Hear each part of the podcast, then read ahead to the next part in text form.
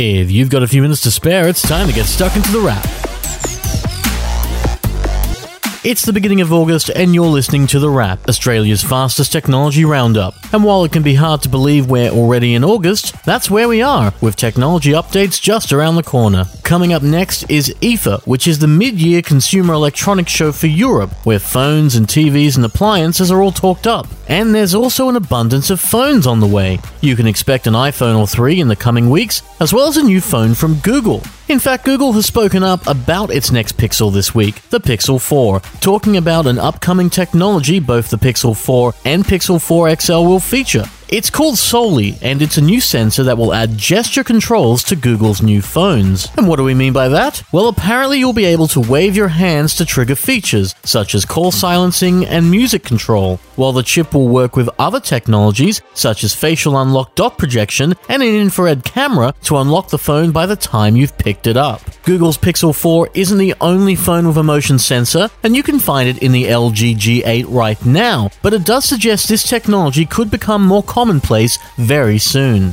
Samsung also has a phone announcement coming, and coming next week, August 7 in America and August 8 locally. But it's not the only announcement from Samsung. This week saw a new tablet model get outed, and while it's not out until September, we've gone hands on early. It's called the Galaxy Tab S6, which is interesting given there was technically no S5. There's an S5e, but it's more of a mid range kind of thing. Anyhow, we now have a Tab S6, which is kind of like Samsung's attempt in merging the tablet and the PC. The tablet and the PC are very different, but here you'll find a 10.5 inch vibrant AMOLED screen, a fast processor, and a thickness of 5.7 millimeters, making it one of the thinnest tablets out there. It's metal, light, rather nice to hold, and it comes with a stylus so that it works as a note taker, a computer, and an entertainment gadget. But it's also not cheap and will attract a minimum price of 1,099 locally without the keyboard, which means the Galaxy Tab S6 won't be a cheap tablet at all. It does feel priced to compete against the iPad Pro, but consumers and reviewers alike will be the ones to decide whether that comparison is justified.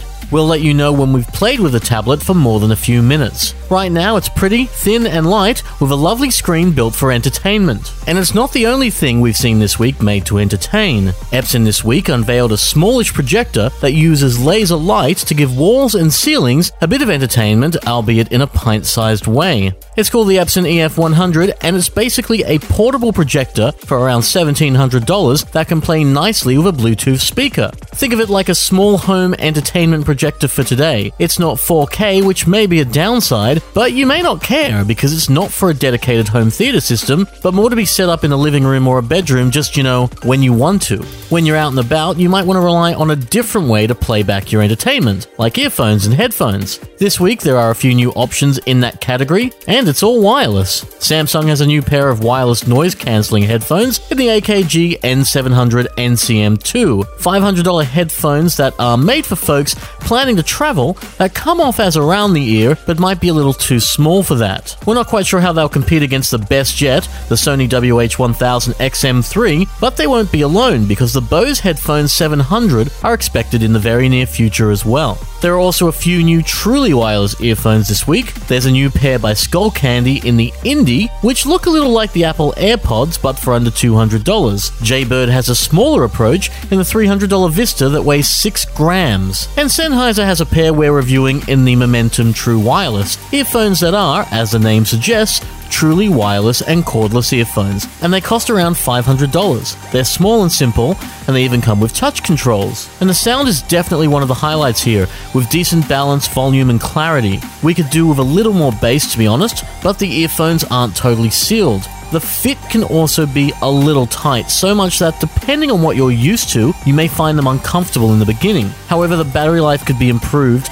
with a little under 4 hours between charges and a max of 12 in a small case. All up, it's not a bad pair at all, but we'd suggest other models over them right now. Jabra's 65T, Sony's WF1000 XM3, the Beats Powerbeats Pro, the B&O E8, these are all quite good. Sennheiser did good, but we know the company can do better. It'll have to do better next time though because we're out of time. So you've been listening to The Wrap, Australia's fastest technology roundup. The Wrap can be found every Friday at Podcast One, Spotify, and Apple Podcasts. But until then, have a great week. We'll see you next time on The Wrap. Take care.